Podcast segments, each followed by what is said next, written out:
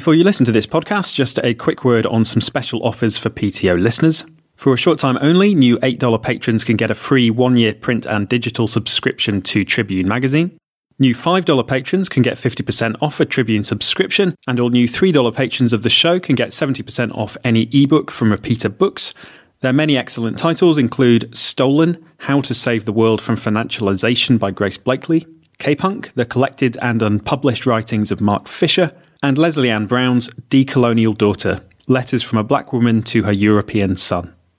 Go to patreon.com forward slash pole theory other to sign up. The first cut on this record has been cross format focused for airplay success.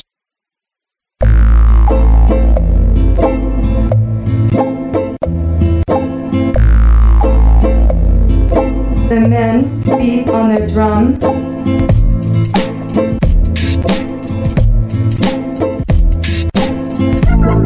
Hello,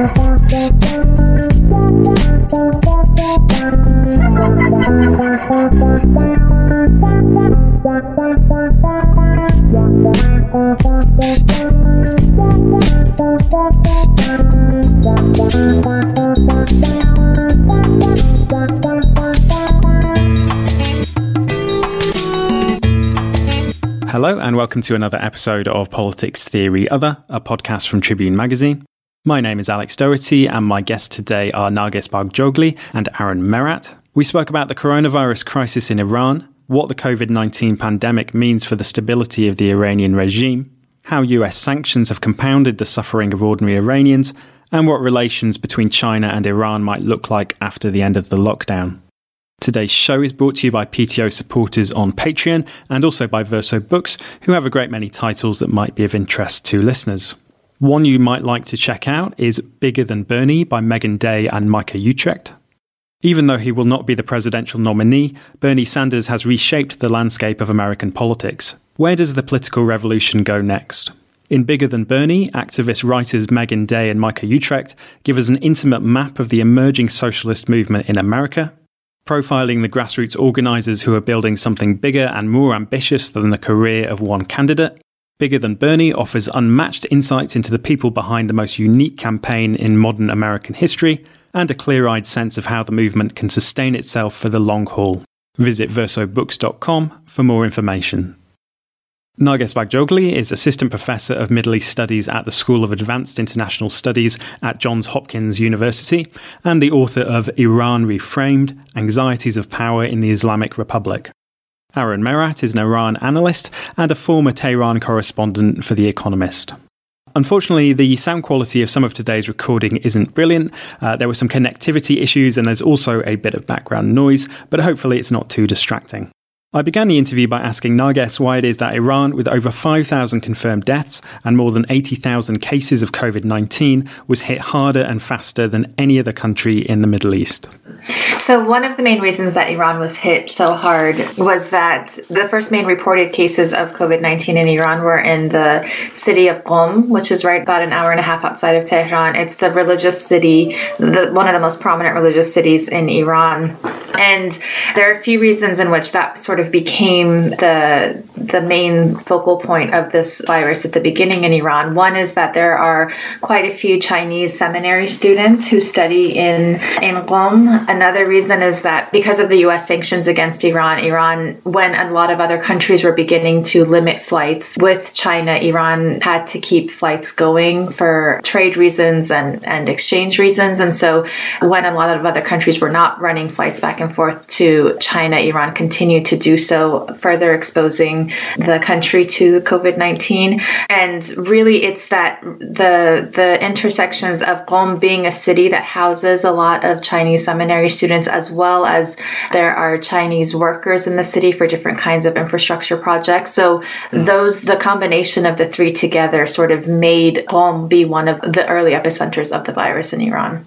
So, my second question for you, Arron. So, in a lot of reporting of the crisis, we've seen Iranian health statistics on COVID 19 cases and casualties disputed, uh, including by, at an earlier stage, by an official of the World Health Organization who suggested that Iranian health ministry statistics were underestimating deaths by as much as a fifth. Do you think there's solid ground for doubting those statistics, or do you think it to a large degree, perhaps reflects Western media's tendency to have a level of skepticism towards the Iranian government that we typically don't see them extend to governments in, in Europe or, or North America, for instance? I would say that the Iranian system is fundamentally untransparent, and particularly early on in the crisis, there may have been a political need when Iran was one of the few nations on earth who had been really badly affected to underplay the statistics. But I would say that every nation is probably at dampening the statistics in some way or another, or at least the vast majority of them. We've seen in Britain care home statistics aren't included in the toll. Iran generally has quite a professionalized health system and has good relationships with multilateral health organizations, particularly the WHO. So I don't think there is a particular reason to think Iran more than any other comparable nation is fibbing. Yeah, and I suppose we, we, we, will find when we have access to the, the excess death statistics that the death toll will be higher more or less everywhere, right? And if I can just add quickly to that, in some of the conversations I've been having with both Ministry of Health officials in Iran as well as some physicians, what they're explaining is similar, as Arron was saying, to a lot of other countries in which if, let's say, someone passes away at home or, you know, passes away in the waiting room of the emergency hospital before they get admitted, if they, they're not being tested, so they are not being included in the official statistic that they're releasing on a daily basis for this. And that's similar to what's going on in a lot of places right now, too. There was actually a bit of a conversation and debate about this just a couple days ago in Iran, where that notion came out into the public, too, about like how wide is testing and then how does that fit into the, the official both contagion, you know, the, the amount of people that are being have the COVID 19 and the people who are dying from it. How would you uh, characterize the difference between the early stage of the outbreak in Iran and, and, and where we are now in terms of the government's response? I think what's really fascinating to think about when it comes to thinking about what's been going on in Iran since mid February with COVID 19 is that when this outbreak started to be reported on, both internally and internationally, because at that point the virus had just been in China and Iran, or at least publicly in China and Iran, the kind of both analysis and media attention was really quite incredible to watch and then to see how it shifted once the virus jumped to Italy and, and Western Europe and North America.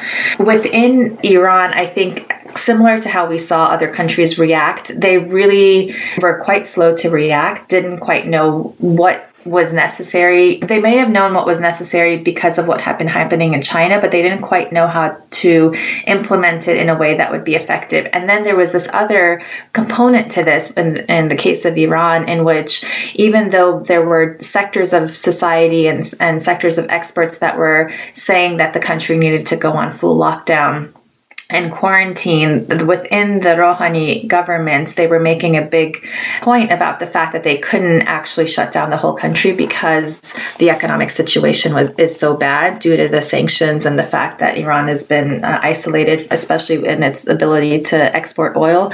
So that is something that has really been a, a big part of the backdrop to all of the decisions that they've been making. Now, layered on top of that is that there is extreme amounts of division within the political sphere in Iran internally. So, not even just those who are opposition to the Islamic Republic, but even within the Islamic Republic itself. So, the Rouhani government was making certain decisions on a daily basis. The hardliners were constantly coming out and saying that the decisions that they were making were bad. And then they would sort of, it's in, it's in a similar way that we see, for example, since I'm in the States, a similar way that we see between the Democrats and the Republicans. They just are constantly um, going at each other's decisions when it comes to something like this. A similar dynamic exists in Iran. And then layered on top of that is that because of the way in which this had hit Iran first before it hit a lot of other countries, especially in Western Europe and the US, meant that another layer of media attention was on Iran based on this maximum pressure policy that the Trump administration has put in since Trump has come out, is, you know, since he left the Iran deal. And that means that there's been a huge amount of analysis about the way in which Iran was handling this crisis, which was all baked into the regime is about to fall. This is going to push the regime over. It's about to collapse. So at the beginning, especially the first month and a half, it was really difficult to sparse out that line of sort of ideological and political desires from certain elements, both within the US and, and elsewhere, about what should or is potentially happening in Iran versus what was actually happening on a public health basis. And as Arron is saying, within Iran, you, you have the public health sector in Iran is not only extremely professionalized, but has been very effective in multiple campaigns in the past 40 years, from reducing the number of birth. Uh, you know, when there was a huge population boom in Iran in the 1980s, they actually implemented very effective family planning that though they were very late in responding to the AIDS pandemic, they then eventually implemented very effective ways of dealing with AIDS outbreak. And so the public health sector functions quite well in Iran, actually. And so layered on top of what they were doing were all of these other political considerations and the international politics that were going on. And um, on the question of, of, sanctions, I mean, how legitimate do you think it is for the government to point to the sanctions as a, as a cause for, for failings in, in the Iranian government's response? And could you perhaps just say something on the scale of the sanctions at this point? Yeah, I do think that Tehran has a legitimate reason to point the finger at sanctions you need liquidity essentially to fight this crisis. You need to buy in reagents, you need to roll out testing, uh, you need to expand hospital facilities, and you need cash to do this. You also need to import a lot of pharmaceuticals and reagents, which Iran can't produce domestically, and that requires intermediary banks to do that. Officially, humanitarian supplies are excluded from US sanctions. However, the entire global financial system stays away from Iran because of the large fines which ran into hundreds of millions of dollars per institution for violating sanctions. So without banks, you're you're isolated economically, whether or not there is a um, dispensation in the in the sanctions regime for humanitarian goods. Just broadly on the sanctions, because a lot of people talk about sanctions about Iran, and I often think that they don't quite understand how incredibly draconian they are. So uh, the US hasn't so much sanctioned Iran as sanctioned any corporate entity or individual trading with Iran. That's what I mean by when I say extraterritorial sanctions. So because the US dollar is the reserve currency for the planet, you need to go through clearing houses in New York, even if you're exchanging between two nations which are not American. So Iran and China, if it's exchanging in dollars, it needs to go through Western clearing houses. And this may be breaking down over the next decades as Russia and China try and find innovative ways around avoiding these clearance houses, for example, trading in gold and and also setting up systems by which the central banks kind of protect financial channels between global economies and Iran. But without sanctions relief, Iran's ability to fight this is extremely curtailed. And there's lots of silly games going on whereby America is offering direct financial assistance, but then blocking IMF loans to Iran. And it's basically playing politics because the US knows full well that Iran would not be able to accept, for domestic political reasons, credit from the US directly. There, there, there is some evidence that the EU is not playing ball with the American sanctions as it was over previous months and years. There have been reports that Germany is allowing sanctioned Iranian banks, American sanctioned Iranian banks, to operate in its territory. And the Instex financial corridor from Switzerland to Iran, which the uh, European Union established in order to circumvent American sanctions and keep the JCPOA Iran deal together after America pulled out, has successfully transacted humanitarian transactions to Tehran. So there could be some scope for the COVID virus putting some blue water metaphorically rather than literally between the United States and Europe vis a vis their respective Iran policies. The only thing that I would add to that is that in addition to what Arron mentioned about the, the financial system being sanctioned, it's also shipping companies. So even though, again, there's supposed to be these provisions for humanitarian aid to get through, not only can Iranian companies and the, the Iranian state not pay for it because the financial, the banking systems have been sanctioned, but also no international shipping company is able to ship these things to Iran. Insurers won't insure. So it, it's again, it's like it's multi-leveled, and it, it is extremely dr- draconian the types of sanctions that the Trump administration has put on in, in this latest round against Iran.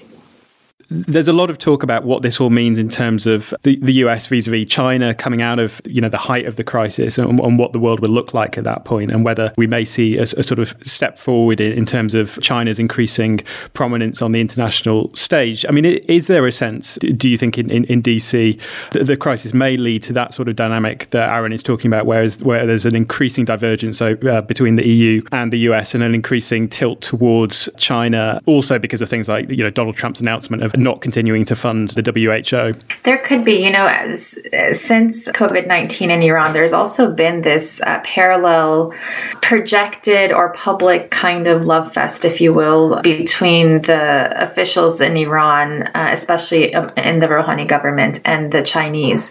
You know, Iran has, in the past couple of months, projected China's flag onto one of the main monuments in Tehran, the Freedom Tower, Azadi.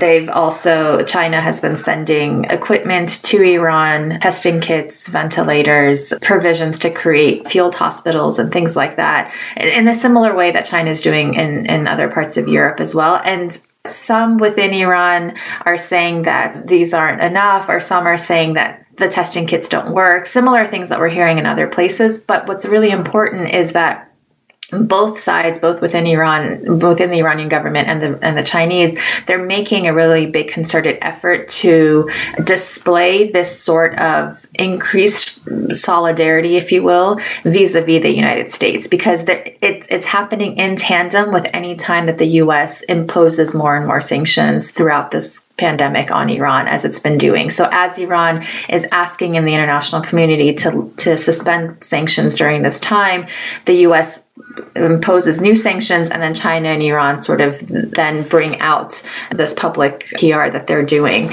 Whether that means that there's actually going to be a shift in that direction after all of this is over, I think that there is a possibility, but I don't know how quickly it will happen. I think right now everything is in such flux and it's really difficult to think about how things will exactly land depending on how long this goes on, what um, the many different ramifications are in both domestic and international politics. But what the Iranian side is trying to do is trying to really highlight this wedge between the US and the rest of the world, whether it's vis a vis China or right now, as Arron was saying, between Iran and the EU and especially as the U.S. has pulled out of its or you know right now suspending with with the World Health Organization.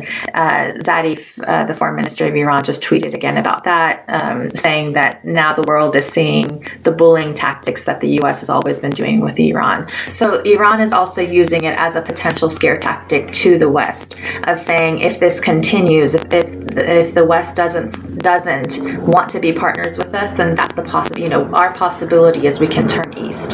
So I think that they're using it strategically as well.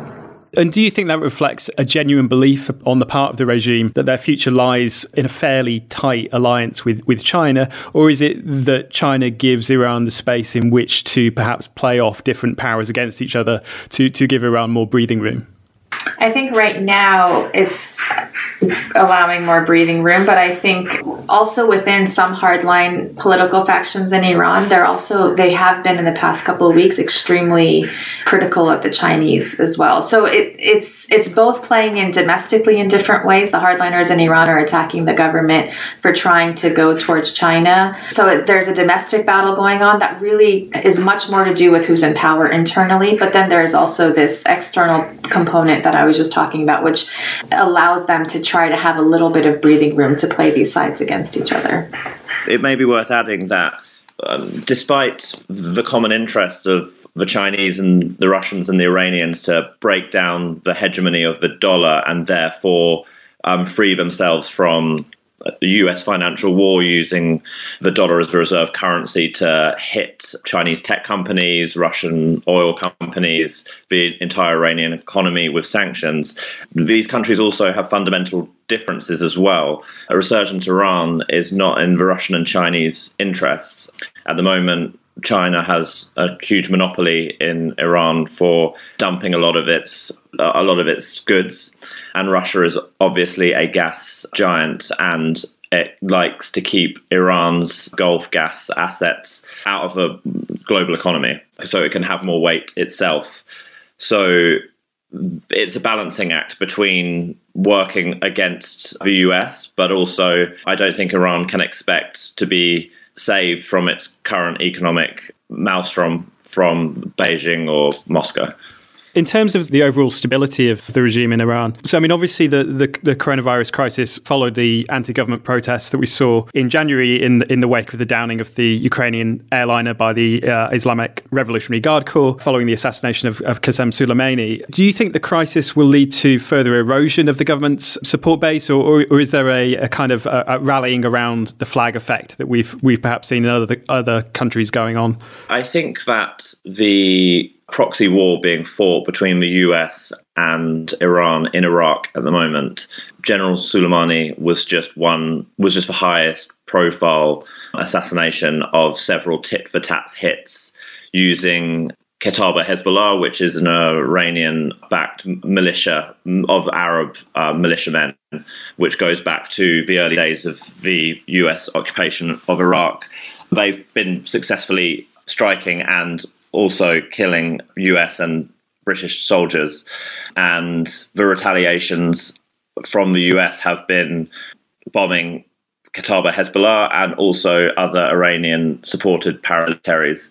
There's also uh, this Cold War has also extended, according to some un- uncorroborated sources, to Afghanistan. There were some reports of uh, very sophisticated US aircraft being shot down. It may or may not have had the CIA Iran chief inside the plane.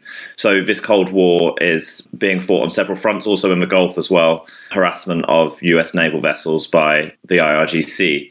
This has the effect of galvanizing the array of the sort of regime's core base, and uh, Iran is a Nation, extremely nationalistic country, and even Iranians who may or may not support the regime were outraged at the assassination of its most famous general, who, it should be said, is seen in Iran by the majority of Iranians as a uh, protector of Iran because of the rout of Mosul and almost Baghdad by the Islamic State.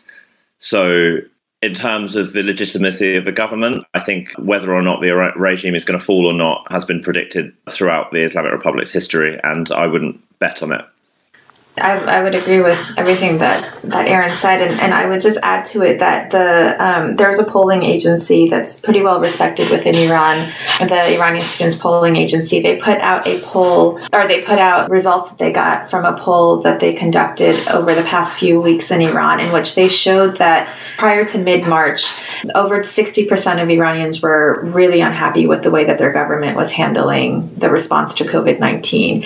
And then by the end of March, that that number had dropped to a little bit above 45%. That almost 15 to 20% drop, point drop, is quite significant in such a short period of time. But that's really due, I think, to the fact that prior to mid March, so much of the focus again had been on how Iran was mismanaging this. And then once this pandemic spread and other countries especially and i think it's so important here that it's especially western european countries and the us that have failed at containing this virus in the ways that they've had that it it it sort of is like you've for for a lot of countries but especially for a place like iran in which the west has been sort of held up as the example of the types of transparent governments that you should be striving for these have sort of this pandemic has has made them all naked in a way and has shown all the cracks in these systems. And so what that that in in a way, even though there are so many Iranians within the country who are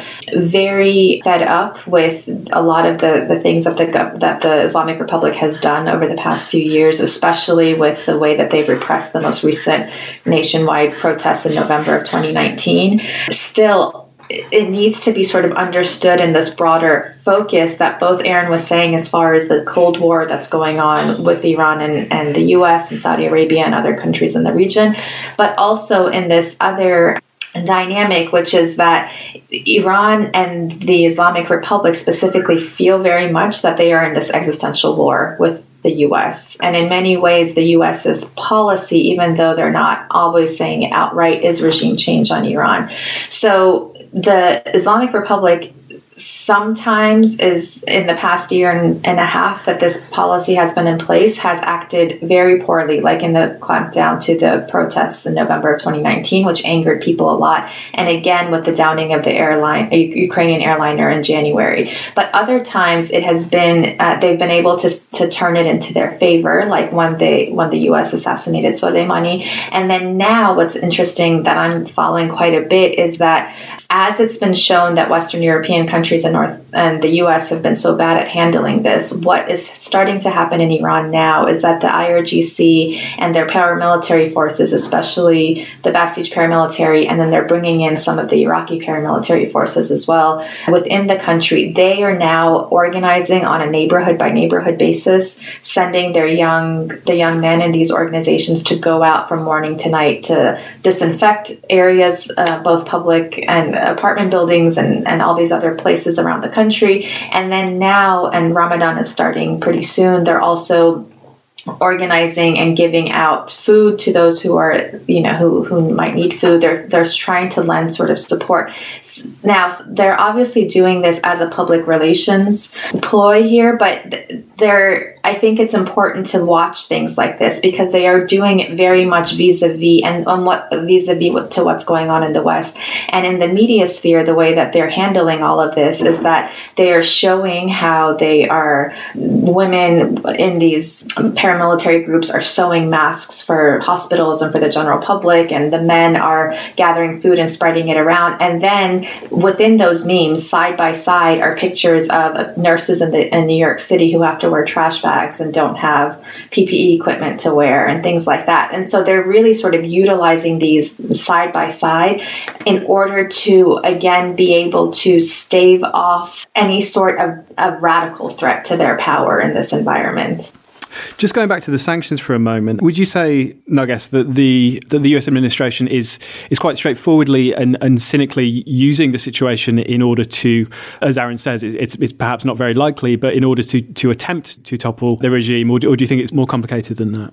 No, I mean, I think that the Trump administration and the folks who work on Iran, either within the Trump administration or who orbit the Trump administration who work on Iran, their belief is that the Islamic Republic is on the verge of collapse. And so for them, they think that this is not the time at all to be easing sanctions because why would you do that if the Islamic Republic is about to, to you know, like finally it's about to go after 40 years.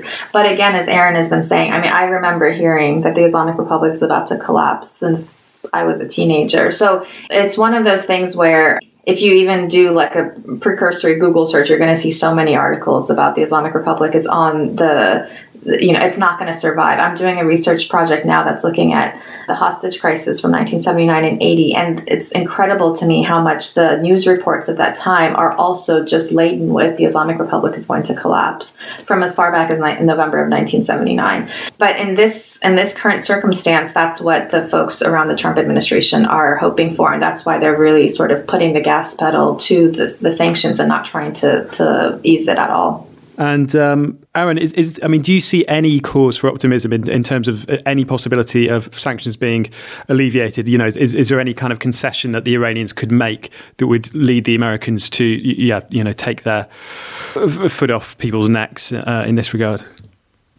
In theory, yes. It depends on what part of the political cycle we are in in, in America and in Iran for breakthroughs to happen. But essentially, Trump is extremely transactional, and he seems to be animated mostly by wanting to get a deal with Iran which is quote unquote better than Obama's. And there's a lot which I believe the national security establishment in Iran would be happy to to jettison in order to get a sanctions a deal which will relieve them of sanctions.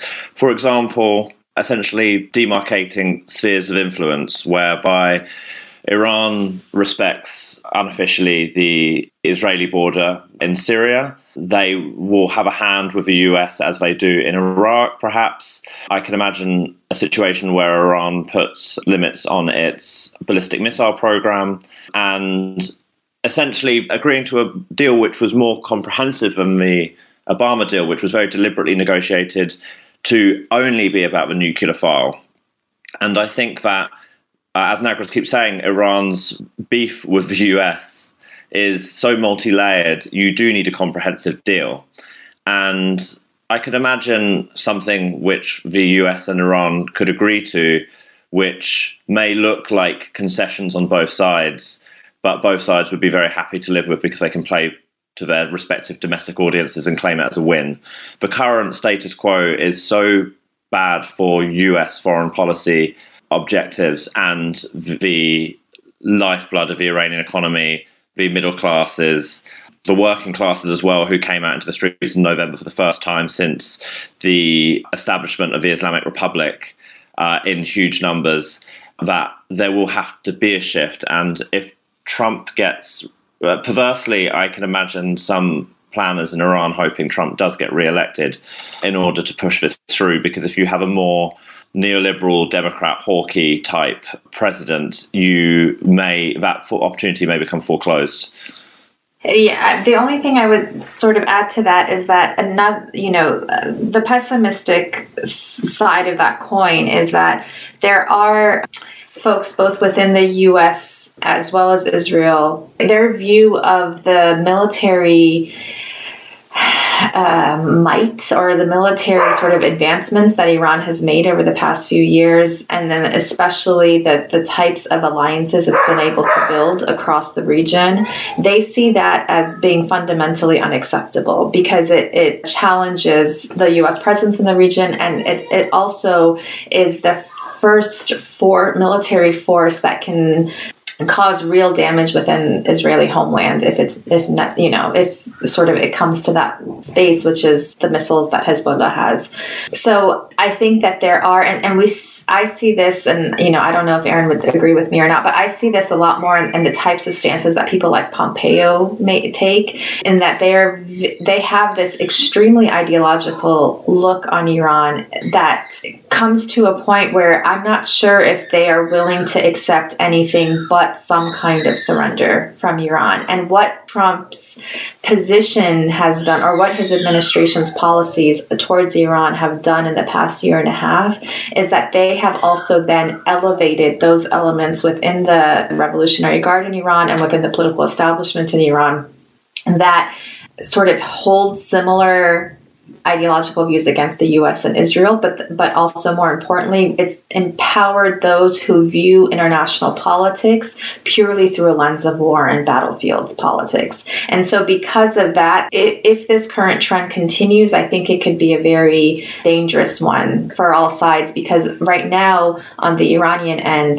the decision seems to be solidifying that they're, and I don't think this is on rhetoric anymore. They've been the rhetoric of the U.S. needs to get out of the region has been around for a long time. But I, especially with the assassination of Soleimani and the way that the Trump administration continues to corner Iran in these past few months, I think it's gone a little bit be- beyond rhetoric now. And there's a deep belief within certain sectors of the Revolutionary Guard who are much more willing to be have a have a certain kind of detente with the U.S. Uh, in the region with the JCPOA are now coming to this conclusion that with the US and the region, the US will never want Iran to sort of stand on its feet and be a sovereign nation. It always wants it on its knees. You've been listening to Politics Theory Other, a podcast from Tribune Magazine. If you would like to hear the extended version of this interview, please consider supporting the show via Patreon. You can find the page at patreon.com forward slash poll theory other. Thanks for listening I'll be back next week.